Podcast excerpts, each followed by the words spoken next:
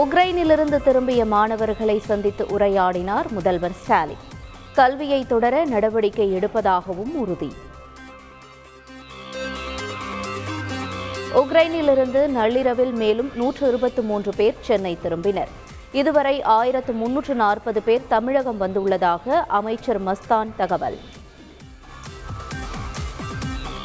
மறுபிறவி எடுத்து வந்துள்ளதாக உக்ரைனிலிருந்து திரும்பிய மாணவர்கள் உருக்கம்.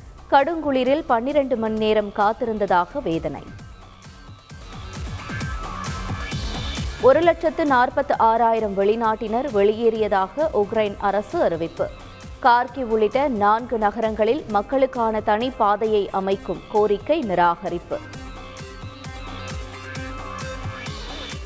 ரஷ்யா உக்ரைன் இடையிலான மூன்றாவது கட்ட பேச்சுவார்த்தையில் எந்த முடிவும் எட்டப்படவில்லை.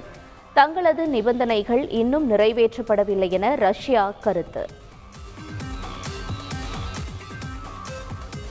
கார்கிவ் அருகே ரஷ்ய ராணுவ தளபதி விடாலி கொல்லப்பட்டதாக தகவல். கியூ பகுதியில் ரஷ்ய விமானத்தை சுட்டு வீழ்த்தியதாகவும் உக்ரைன் ராணுவம் அறிவிப்பு. மருத்துவ சேர்க்கைக்கான இரண்டாம் கட்ட கலந்தாய்வு அறிவிப்பு.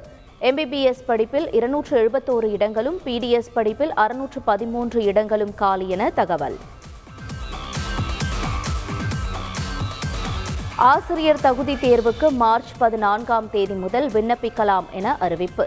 தேர்வு தேதி பின்னர் அறிவிக்கப்படும் எனவும் தகவல். மதுரை அமெரிக்கன் கல்லூரியில் முதலாம் உலகப் போர் காலத்து பதுங்கு குழி.